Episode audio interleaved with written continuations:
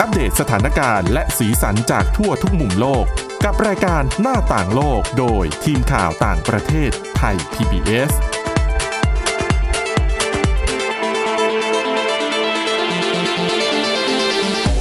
ดีครับ ต้อนรับคุณผู้ฟังสู่รายการหน้าต่างโลกกับทีมข่าวต่างประเทศไทย PBS นะครับ วันนี้อยู่กับคุณกรีนจิราวัตรมาสุขและผมก้าวพงศธรสุขพงศ์ครับ ครับผม สวัสดีฮะ วันนี้มีทั้งเรื่องโควิด -19 มีทั้งเรื่องราว หลากหลายนะมาฝากคุณผู้ฟังเช่นเคยนะครับเอ่อมีเรื่องโควิด -19 ในเซเชลส์เมื่อสัปดาห์ที่แล้วบอกกันไว้ว่าจะมาเล่าให้ฟังเรื่องของสายพันธุ์เบต้าหรือว่าสายพันธุ์แอฟริกาใต้ที่เข้าไป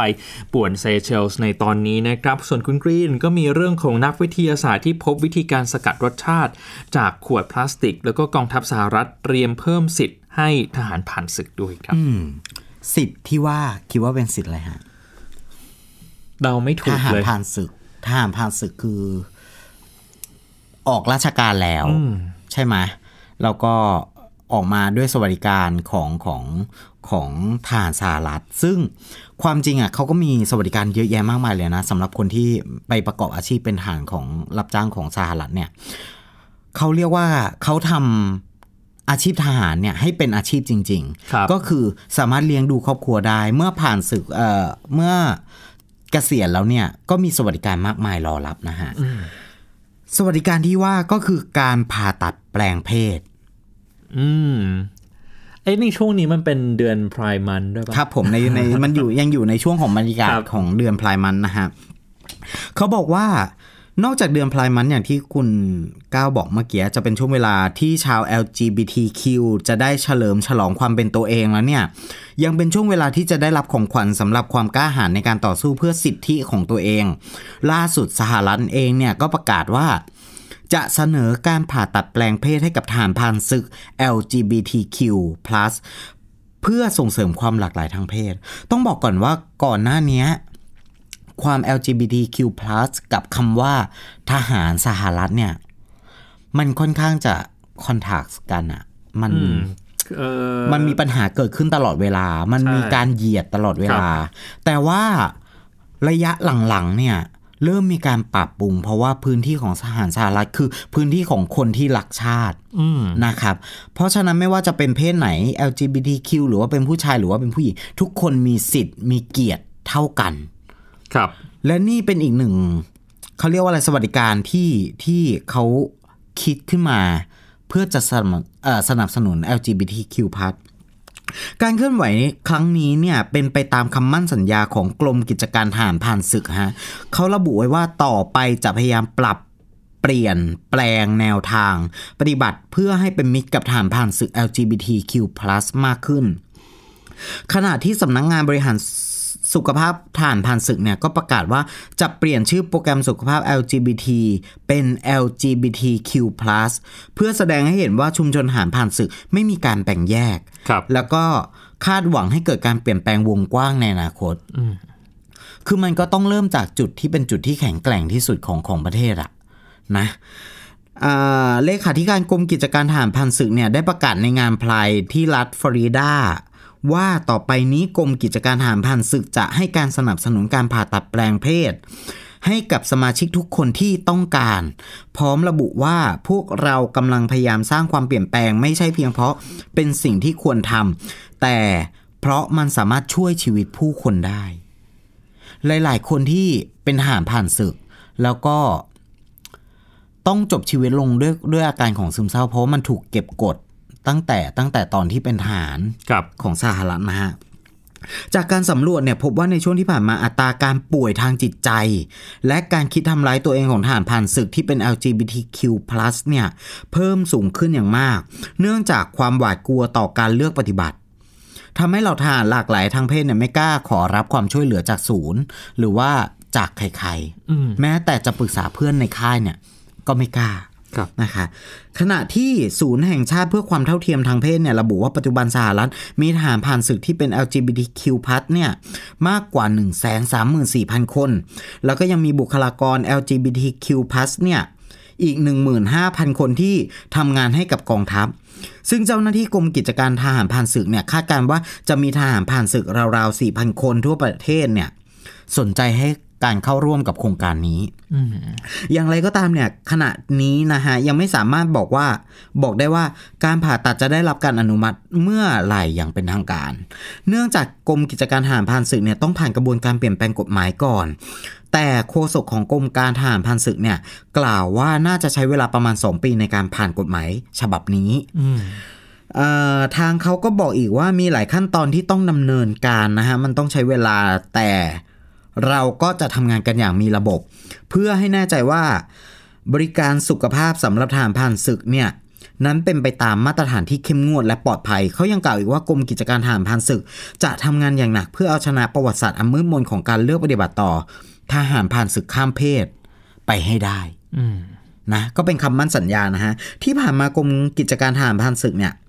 พยายามเปิดกว้างประเด็นความหลากหลายทางเพศมามากแล้วนะฮะ ซึ่งก่อนหน้านี้โปรแกรมสุขภาพของสมาชิกทหารพันศึกมีการเพิ่มการบำบัดฮอร์โมน การรับปรึกษาสุขภาพจิตเข้าไปด้วย แต่นี่ก็ถือเป็นก้าวสำคัญที่เป็นการส่งเสริมสิทธิในการเลือกเพศสภาพของเราทหารศึกของเขาครับว่าจะเป็น LGBTQ+ หรือว่าจะไปในอีกขั้นหนึ่งอืมนะฮะก็คือมากกว่าเดิมก็คือการผ่าตัดแปลงเพศอืม นะครับ อันนี้ก็เป็นเรื่องที่น่าสนใจมาก เรามาต่อกันที่เรื่องที่สองดีกว่าครับเอ่อตอนนี้นักวิทยาศาสตร์เนี่ยคิดค้นที่จะดึงรสชาติ หอมหวาน ออกมาจากขยะพลาสติกครับ เป็นไงานดูฟังดูยิ่งใหญ่ไหมหอมหวานเดี๋ธยวนะรรมดามันออกมาจากขยะพลาสติก ใช่ มันไม่ใช่เพียงแค่รสชาติหอมหวานนะ มันคือกลิ่นวานิลานะ ที่ออกมาจากขวดพลาสติกเหรอ ใช่มหัศจรรย์มันเข้าะไปอยู่ในนั้นได้ยังไงคุณกรีนมันมีกระบวนการแตกตัวกันนะเนี่ย ผมถึงนำมาเล่าให้ฟังว่า เขาบอกว่าการรีไซเคิลการลักโลกเนี่ย ไม่ใช่เป็นเพียงแค่การใช้ซ้ำอย่างเดียวแล้วนะ แต่สามารถนำกลับมากินได้ใหม่ กลุ่มนักวิทยาศาสตร์นำขยะพลาสติก ไม่ว่าจะเป็นขวดหรือว่าบรรจุภัณฑ์สิ่งต่างๆ เนี่ย มาเข้ากระบวนการสกัดสารร่วมกับแบคทีเรียอีโคไล นะฮะก่อนจะสามารถสร้างรสชาติวานิลาจากขยะรีไซเคิลได้สำเร็จ นักวิทยาศาสตร์จากมหาวิทยาลัยเอดินบะระในประเทศสกอตแลนด์ฮะพบวิธีการเปลี่ยนชิ้นส่วนพลาสติกที่ผ่านการทำความสะอาดอย่างดีแล้ว ไม่ใช่ไปหยิบจากข้างทางแล้วเอามาแปลงนะ คือผ่านการทำความสะอาดอย่างดีแล้วสำหรับการรีไซเคิลเนี่ย ให้กลายเป็นวานิลินวานิลินคืออะไรวานิลินคือมวลประกอบ มวลประกอบจนมันกลายเป็นวานิลา เข้าใจไหมวานิลาจริง ๆ มาจากพืชครับมาจากการดองฝักวานิลานะฮะทำให้เกิดกลิ่นแล้วก็รสชาติที่มันโดดเด่นออกมาวานิลินก็คือตัวเขาเรียกว่าอะไรอะตัวโครงสร้างภายในของวานิลาเขาเรียกว่าวานิลินนะฮะ ซึ่งเป็นส่วนประกอบหลักในการสร้างรสชาติและกลิ่นของวานิลา โดยใช้แบคทีเรียอีโคไลเป็นตัวช่วย สำหรับกระบวนการเปลี่ยนแปลงพลาสติกให้เป็นรสชาติเนี่ยทำได้โดยการย่อยสลายพลาสติกอ่า ลงในส่วนประกอบกรด terephthalic นะฮะแล้วก็ ethylene glycol จากนั้นกระบวนการหมักของจุลินทรีย์ที่ใช้แบคทีเรียอีโคไลเนี่ยจะเปลี่ยนกรดตัวเนี้ยให้กลายเป็นวานิลิน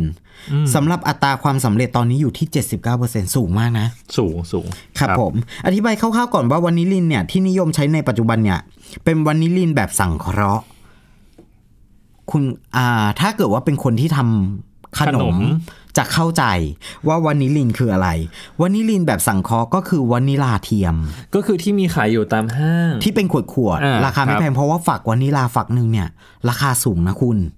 ไม่ใช่ราคาถูกๆ บางบ้านที่แบบเป็นครัวฝรั่งเนี่ย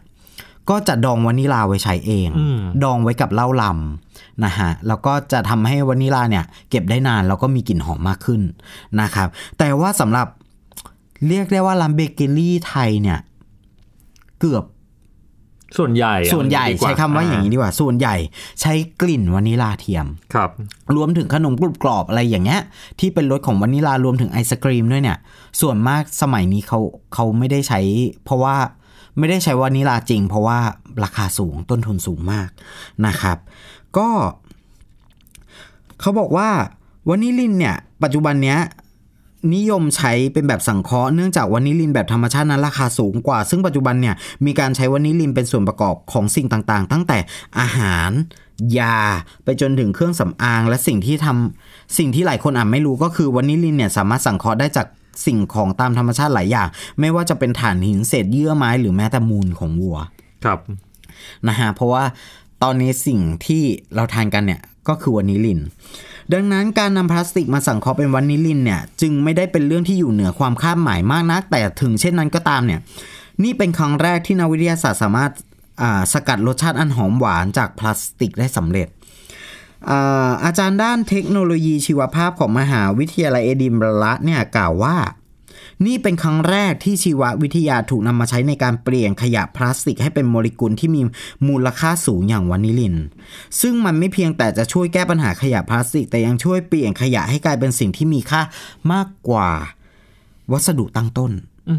หมายถึงตัวมูลค่ามันนะนะสูงกว่าตัวขวดพลาสติก ตัวอาจารย์เนี่ยกล่าวว่านักวิจัยตั้งใจสร้างวานิลา เพราะเป็นรสชาติที่ได้รับความนิยม อีกทั้งยังเป็นแนวทางที่ยอดเยี่ยมในการแสดงให้เห็นถึงศักยภาพของการใช้พลาสติกเป็นวัตถุดิบ โดยการวิจัยครั้งนี้พุ่งเป้าไปที่การใช้ขวดน้ำเป็นหลัก แต่พลาสติกทั่วไปอย่างบรรจุภัณฑ์อาหารหรือแม้แต่เศษผ้าก็สามารถนำมาใช้ได้เช่นกัน ทั้งนี้อาจารย์คนนี้ก็กล่าวอีกว่า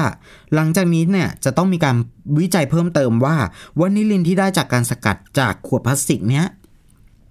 บริสุทธิ์มากเพียงพอสำหรับการบริโภคหรือเปล่า รวมถึงจะต้องเร่งพัฒนากระบวนการผลิตให้มันมีประสิทธิภาพมากขึ้น เพียงพอต่อความต้องการของตลาดมากขึ้น และหากในอนาคตเนี่ยกระบวนการสกัดนี้ได้รับอย่างแพร่หลายมากขึ้นเนี่ยทุกการกินไอศกรีมรสวานิลาหรือแม้แต่กระทั่งการฉีดน้ำหอมเนี่ยก็จะกลายเป็นอีกหนึ่งหนทางที่ช่วยลดขยะพลาสติกให้กับโลกใบนี้ได้ ก็เป็นอีกทางเลือกดีๆนะครับสัปดาห์ที่แล้วเนี่ยพูดไปเรื่องของการอนุรักษ์สิ่งแวดล้อมครับอันนี้ก็ผมเป็นส่วนหนึ่งในการอนุรักษ์ด้วยนะครับ เดี๋ยวช่วงต่อไปชวนคุยกันเรื่องของโควิด -19 สายพันธุ์เบต้ากันบ้างที่ ตอนนี้เข้าไปป่วนหมู่เกาะเซเชลส์แม้ว่าประเทศของเขาเนี่ยจะฉีดวัคซีนให้ประชากรไปเกินครึ่งแล้วครับ หน้าต่างโลกโดยทีมข่าวต่างประเทศไทย PBS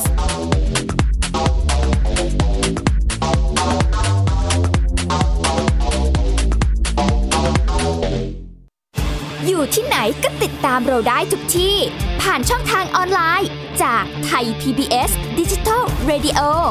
ทั้ง Facebook Twitter Instagram และ YouTube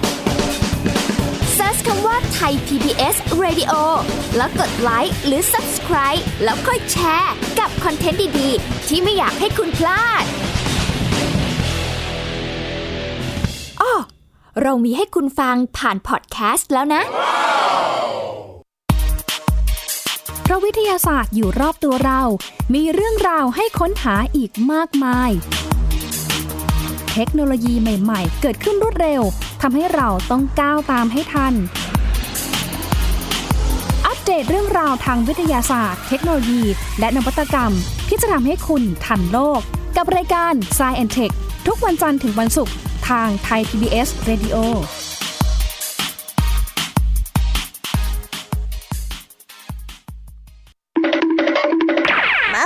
าฟังนิทานกันแล้ว เปิดโลกจินตนาการกับไทย PBS Podcast ให้น้องๆ สนุกสนานไปกับเพลย์ลิสต์นิทานมากกว่า 100 เรื่องแม่เท่านะแม่เท่าจากคิสอาว นิทานสุภาษิตและสื่อเสียงนิทาน ฟังได้ที่ www.thaipbspodcast.com และแอปพลิเคชัน Thai PBS Podcast ตั้งแต่วันนี้เป็นต้นไป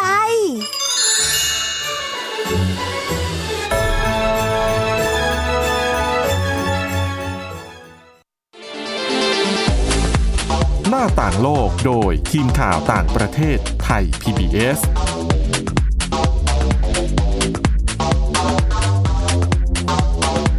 กลับมาสู่ช่วงที่ 2 ของรายการหน้าต่างโลกนะครับ ตอนนี้ชวนคุยกันเรื่องของหมู่เกาะเซเชลส์กันบ้างจำได้ว่าก่อนหน้านี้ เราก็เคยนำเรื่องของหมู่เกาะเซเชลส์มาเล่าให้คุณผู้ฟังได้ฟังกันไปแล้วนะครับ แต่ว่ามันก็มีความคืบหน้าหลังจากเมื่อเดือนพฤษภาคม เมื่อเดือนที่แล้วเนี่ยหมู่เกาะเซเชลส์พบจำนวนผู้ติดเชื้อโควิด -19 รายใหม่ที่เพิ่มสูงขึ้น จนน่าตกใจทั้งๆทที่เขาก็ฉีดวัคซีนไปเยอะแล้วนะครับ ตอนนี้ผลการนำสุ่มเก็บตัวอย่างเชื้อไวรัส แล้วก็ไปตรวจที่สถาบันวิจัยทางการแพทย์ในเคนยาออกมาแล้วครับ แล้วเขาก็พบว่าสายพันธุ์เบต้าหรือสายฟันสายพันธุ์แอฟริกาใต้เนี่ยครองสัดส่วนที่ทำให้มีผู้ติดเชื้อรายใหม่มากที่สุดนะครับนอกจากนี้ก็ยังพบสายพันธุ์อัลฟาสายพันธุ์เดลต้าบางส่วนด้วย ถ้ายังจำกันได้องค์การอนามัยโลกเนี่ยเคยจัดให้สายพันธุ์เบต้าเป็นสายพันธุ์ที่น่ากังวล หรือว่า VOC เหมือนกับสายพันธุ์อัลฟาแกมมาและเดลต้านะครับ แต่ว่าจุดที่น่าสนใจที่อาจจะเรียกว่าเป็นคุณสมบัติพิเศษของสายพันธุ์เบต้าก็คือมีความสามารถในการหลบเลี่ยงภูมิคุ้มกันได้สูง จนอาจจะส่งผลกระทบต่อประสิทธิภาพของวัคซีนบางชนิดที่เราใช้กันอยู่ได้นะครับ ถ้าเปรียบเทียบกับเดลต้าเนี่ย ตอนนี้วัคซีนที่สามารถรับมือกับเชื้อเดลต้าก็ยังมีได้อยู่ถ้าฉีดครบ 2 เข็มนะครับ จากการทดสอบในอังกฤษก็พบว่าทั้งไฟเซอร์ทั้งแอสตราเซเนกาถ้ายังฉีดครบ 2 เข็มเนี่ยสามารถรับมือกับเชื้อสายพันธุ์เดลต้าได้ แต่ในขณะที่สายพันธุ์เบต้าเนี่ย สองเข็มก็อาจจะรับมือกับสายพันธุ์เบต้าไม่ได้นะครับ แต่ตอนนี้ข้อมูลเนี่ยค่อนข้างจำกัดมากทีเดียว เพราะว่าการทดสอบในแอฟริกาใต้เอง เราอาจจะเห็นก่อนหน้านี้เมื่อเดือนกุมภาพันธ์ว่า มีการทดสอบ a s t r a z เซ e c a ในแอฟริกาใต้ซึ่งเป็นจุดที่พบการระบาดของเชื้อเบต้าเป็นที่แรกเนี่ยนะครับเขาพบว่าประสิทธิภาพของ a s t r a z เซ e c a ในการป้องกันอาการไม่ได้รุนแรงเนี่ยลดลงไปเหลือแค่ 10%เท่านั้นเองนะครับแต่ก็ยังไม่ได้เปิดเผยรายละเอียดเกี่ยวกับประสิทธิภาพในการป้องกันอาการรุนแรงไปจนถึงการเข้าโรงพยาบาลออกมา เพราะฉะนั้นอันนี้ก็เป็นสิ่งที่เรายังต้องติดตามกันต่อไป แม้ว่าความสามารถในการหลบเลี่ยงภูมิคุ้มกันของเจ้าเบต้าเนี่ยจะสูง แต่ว่าความสามารถในการแพร่กระจายของเชื้อก็ถือว่าต่ำนะครับ ถ้าเทียบกับอัลฟาแกมมาเดลต้าคือถ้าให้คะแนน 5 คะแนนเนี่ยทางเบต้าได้ไป 1 คะแนนเท่านั้นเองนะครับ อันนี้เป็นจากตารางขององค์การอนามัยโลกก็ถือว่าโอเคละมีความสามารถในการหลบเลี่ยงภูมิคุ้มกันส่งผล ต่อประสิทธิภาพของวัคซีนก็จริง แต่ว่าความสามารถในการแพร่กระจายเชื้อเนี่ยก็ยังต่ำอยู่ นี่เป็นสิ่งที่เราเองอาจจะต้องให้ความสนใจแล้วก็อาจจะสร้างความกังวลด้วยไม่น้อย เพราะว่าตอนนี้ในประเทศไทยเองก็พบทั้งเชื้ออัลฟาเชื้อเดลต้าแล้วก็เบต้าด้วยนะครับ เอาละครับ กลับไปที่เซเชลส์ เซเชลส์เนี่ยข้อมูลเมื่อวันที่ 24 มิถุนายนเมื่อเดือนที่แล้วนะครับเขาพบว่าฉีดวัคซีนให้ประชากรไปเกินครึ่งแล้วก็คือคนที่ได้รับวัคซีนเข็มแรกณนะตอนนั้นนะครับมีอยู่ 70 กว่าเปอร์เซ็นต์ส่วนคนที่ได้รับวัคซีนครบทั้ง 2 เข็มเนี่ยก็แตะ 70%เหมือนกันถือว่าสูงแล้วแหละ แล้วถ้าจะเอาเกณฑ์ภูมิคุ้มกันหมู่ไปครอบเนี่ยว่า คนที่ได้รับวัคซีนทั้งหมด 70%ของประชากรถือว่ามีภูมิคุ้มกันหมู่เซเชลส์ก็อาจจะเข้าเกณฑ์นี้ด้วยนะครับเซเชลเนี่ยถือเป็นประเทศที่มีอัตราการฉีดวัคซีนเร็วที่สุดในโลกก็ว่าได้ครับเพราะอะไรเขามีประชากรอาศัยเพียง 97,000 คนเท่านั้น แล้วก็ยังต้องเร่งปูพรมฉีดวัคซีน เพราะว่าเป็นความหวังในการฟื้นฟูภาคการท่องเที่ยวที่เป็นแหล่งรายได้หลักของประเทศด้วยนะครับเซเชลส์ ใช้วัคซีน 2 ตัวหลักๆ ครับ ก็คือซีโนฟาร์มของจีน และวัคซีนโควิชิลด์หรือว่าแอสตราเซเนกาที่ผลิตจากสถาบันเซรั่มแห่งอินเดีย โดยวัคซีนซีโนฟาร์มเนี่ยจะฉีดให้กลุ่มอายุต่ำกว่า 60 ปีนะครับ ส่วนวัคซีนแอสตราเซเนกาใช้ฉีดให้กลุ่มอายุ 60 ปีขึ้นไป ทีนี้เมื่อช่วงปลายเดือนที่แล้วเนี่ยประสิทธิภาพของวัคซีนแอสตราเซเนกาในการรับมือกับสายพันธุ์เบต้าก็กำลังถูกตั้งคำถาม แล้วก็ได้รับความสนใจอย่างมากทีเดียว เพราะเขาไปพบผู้ได้รับวัคซีนแอสตราเซเนกาครบ 2 เข็มอย่างน้อย 2 คนที่ติดเชื้อโควิด -19 และเสียชีวิตในเวลาต่อมานะครับ ซึ่งเรื่องนี้ก็ยังต้องตรวจสอบว่าผู้เสียชีวิตทั้ง 2 คน มีความเชื่อมโยงกับเชื้อสายพันธุ์เบต้าด้วยหรือไม่ แต่ทั้งนี้ทั้งนั้นรัฐบาลของเซเชลส์เองเขาก็เล็งเห็นครับว่าการฉีดวัคซีนแค่ 2 เข็มเนี่ยอาจจะไม่เพียงพอในการรับมือกับเชื้อกลายพันธุ์สายพันธุ์ใหม่ ๆ เพราะฉะนั้นเขาก็เตรียมฉีดวัคซีนเข็มที่ 3 เพื่อกระตุ้นภูมิคุ้มกันให้ประชาชนในเดือนสิงหาคมนี้ด้วยแต่ก็ยังไม่ได้บอกนะครับว่าวัคซีนที่จะฉีดเนี่ยเป็นของยี่ห้ออะไร แต่ว่าก่อนหน้านี้ก็มีข่าวเหมือนกันว่าทางเซเชลส์เองก็จะได้รับการบริจาควัคซีนผ่านทางโครงการโคแวกซ์ขององค์การอนามัยโลก เป็นวัคซีนไฟเซอร์ของสหรัฐนำมาร่วมในการฉีดวัคซีนให้ประชากรเพิ่มขึ้นด้วยนะครับ ซึ่ง บอกข้อมูลไปเมื่อสักครู่เนี่ยคุณผู้ฟังอาจจะตกใจ แต่ก็มีข้อมูลเปรียบเทียบของกระทรวงสาธารณสุขเหมือนกันที่ชี้ให้เห็นว่าวัคซีน ยังมีประสิทธิภาพสูงในการป้องกันการเสียชีวิตนะครับ คือข้อมูลเมื่อวันที่ 28 มิถุนายน ตอนนั้นเซเชลส์มีผู้เสียชีวิตรวมทั้งประเทศจากโควิด -19 เนี่ย 63 คนครับ มีคนที่ ยังไม่ได้ฉีดวัคซีนแล้วเสียชีวิตจากโควิด -19 60 คนหรือคิดเป็น 95%เลยนะครับ ส่วนกลุ่มคนที่ได้รับวัคซีนไปแล้วเสียชีวิตเนี่ยมี 3 คนเท่านั้น ก็ยังแสดงให้เห็นว่าวัคซีนมีประสิทธิภาพ ในการป้องกันอาการป่วยหนัก หรือว่าการเสียชีวิตได้จริง ๆ นะครับ เพียงแต่ว่าคำว่าการป้องกันการเสียชีวิตเนี่ยไม่ได้หมายความว่าฉีดไปแล้วจะป้องกันได้ทั้งหมด ครับผมก็อาจจะมีเคสที่ เล็ดรอดออกไปได้นะครับคณะกรรมการสาธารณสุขของเซเชลส์เองเขาก็ยอมรับครับว่าสถานการณ์ในขณะนี้เนี่ยทั้งเรื่องของเชื้อกลายพันธุ์สายพันธุ์ต่างๆ เรื่องประสิทธิภาพวัคซีน ที่วัคซีนซีโนฟาร์มเนี่ยฉีดให้ควรเป็นส่วนใหญ่แอสตราเซเนกาฉีดให้ผู้สูงอายุก็เป็นกลุ่มคนส่วนน้อยถูกไหมครับ ซึ่งประสิทธิภาพก็อาจจะไม่ได้สูง เท่ากับวัคซีนชนิดอื่นๆเนี่ยก็อาจจะส่งผลต่อการสร้างภูมิคุ้มกันหมู่ทำให้เกิดขึ้นได้ยากด้วย อันนี้ตัวทางรัฐบาลเซเชลส์เป็นควรยอมรับด้วยตัวเองเลยนะครับ เพราะอย่างที่เราทราบกันดีว่าตัวเลข 70%ของประชากรที่ตั้งขึ้นมาเป็นการคำนวณจากวัคซีนที่มีประสิทธิภาพ 100%เต็ม แล้วอย่าลืมว่าวัคซีนตัวนั้นจะต้องเป็นวัคซีนที่ป้องกันการติดเชื้อ และป้องกันการแพร่เชื้อ ด้วย เพราะฉะนั้นทางรัฐบาลเซเชลส์เองก็บอกว่ามันมีความจำเป็นนะ ที่อาจจะต้องประเมินคุณภาพของวัคซีนที่นำมาใช้ ครับผม ในอนาคตด้วยเพื่อดูซิว่ามันมีประสิทธิภาพมากน้อยแค่ไหน เพราะว่าเรื่องนี้มันส่งผลต่อการสร้างภูมิคุ้มกันหมู่ และยิ่งประเทศของเขา พึ่งพาการท่องเที่ยวเป็นหลักเนี่ยจะจำเป็นจะต้องเปิดประเทศเพื่อรับนักท่องเที่ยวถูกไหมครับครับถ้าสมมติสถานการณ์ยังเป็นแบบนี้ต่อไป มันก็ไม่ค่อยดีสักเท่าไหร่ เกี่ยวกับเอ่อสถานการณ์ที่จะเกิดขึ้นในอนาคต ก็จะเป็นบทเรียนสำหรับหลายประเทศที่ต้องพึ่งพาการท่องเที่ยวเป็นหลักด้วยอย่างบ้านเราแบบนี้ก็เช่นเดียวกันนะครับภูเก็ตเนี่ยก็เปิดเพื่อให้นักท่องเที่ยวเข้ามาก็ต้อง เฝ้าระวังแล้วก็ตรวจสอบเกี่ยวกับประสิทธิภาพของวัคซีนให้ดีด้วยเหมือนกัน คือมีเวลาเหลืออีกไม่มาก อยากจะ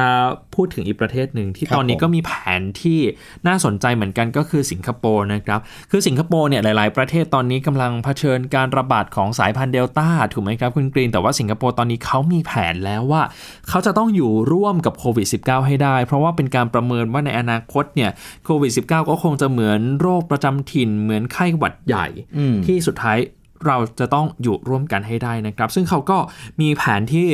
เป็นยุทธศาสตร์เลยแหละ เรียกว่าการตรวจการติดตามและการฉีดวัคซีนนะครับเป็น 3 แผนใหญ่คือการตรวจเนี่ยเป้าหมายเดิมก็คือการค้นหาผู้ติดเชื้อหรือว่า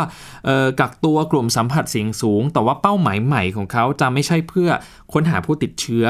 จากกลุ่มสัมผัสเสี่ยงสูงแล้ว แต่จะเป็นการตรวจเพื่อเปิดทางไปสู่การทำกิจกรรมต่าง ๆ เช่น การแสดงดนตรี การจัดพิธีกรรมทางศาสนา การจัดงานแต่งงานนะครับ คือ ทำให้การตรวจเข้าถึงประชาชนทุกคนทำให้เป็นปกติ ซึ่งการตรวจอาจจะมีการตรวจแอนติเจน การตรวจแบบที่เราทำกันอยู่ปัจจุบันนะครับครับ คือการสวอปการตรวจหาเชื้อจากน้ำลาย การตรวจทางลมหายใจอะเขาก็เพิ่งคิดค้นอุปกรณ์การตรวจหาเชื้อโควิด -19 ทางลมหายใจขึ้นมา แล้วก็การใช้สุนัขดมกลิ่นด้วย ซึ่งแต่ละวิธีเนี่ยก็จะนำไปปรับใช้ให้เหมาะกับสถานการณ์นั้นๆนะครับ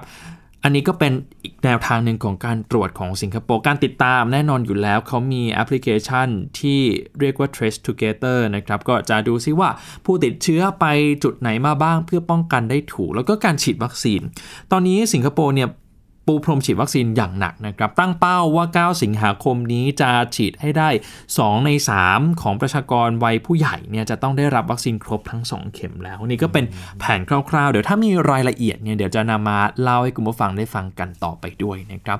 เอาละครับสำหรับคุณผู้ฟังที่สนใจจะติดตามฟังประเด็นย้อนหลังเนี่ยสามารถ มาฟังได้ที่พอดแคสต์นะครับ แล้วก็ search ชื่อรายการหน้าต่างโลก เลือกประเด็นที่สนใจได้เลย ตอนนี้เราก็ติดตามเรื่องของโควิด -19 เป็นหลักด้วย แล้วก็มีเรื่องราวอื่นๆด้วยนะครับสำหรับวันนี้หมดเวลาแล้วครับคุณกรีนจิราวัตรมาสุขผมก้าวพงศธรสุขพงศ์ลาไปก่อนนะครับ สวัสดีครับ สวัสดีครับ Thai PBS podcast. View the world via the voice.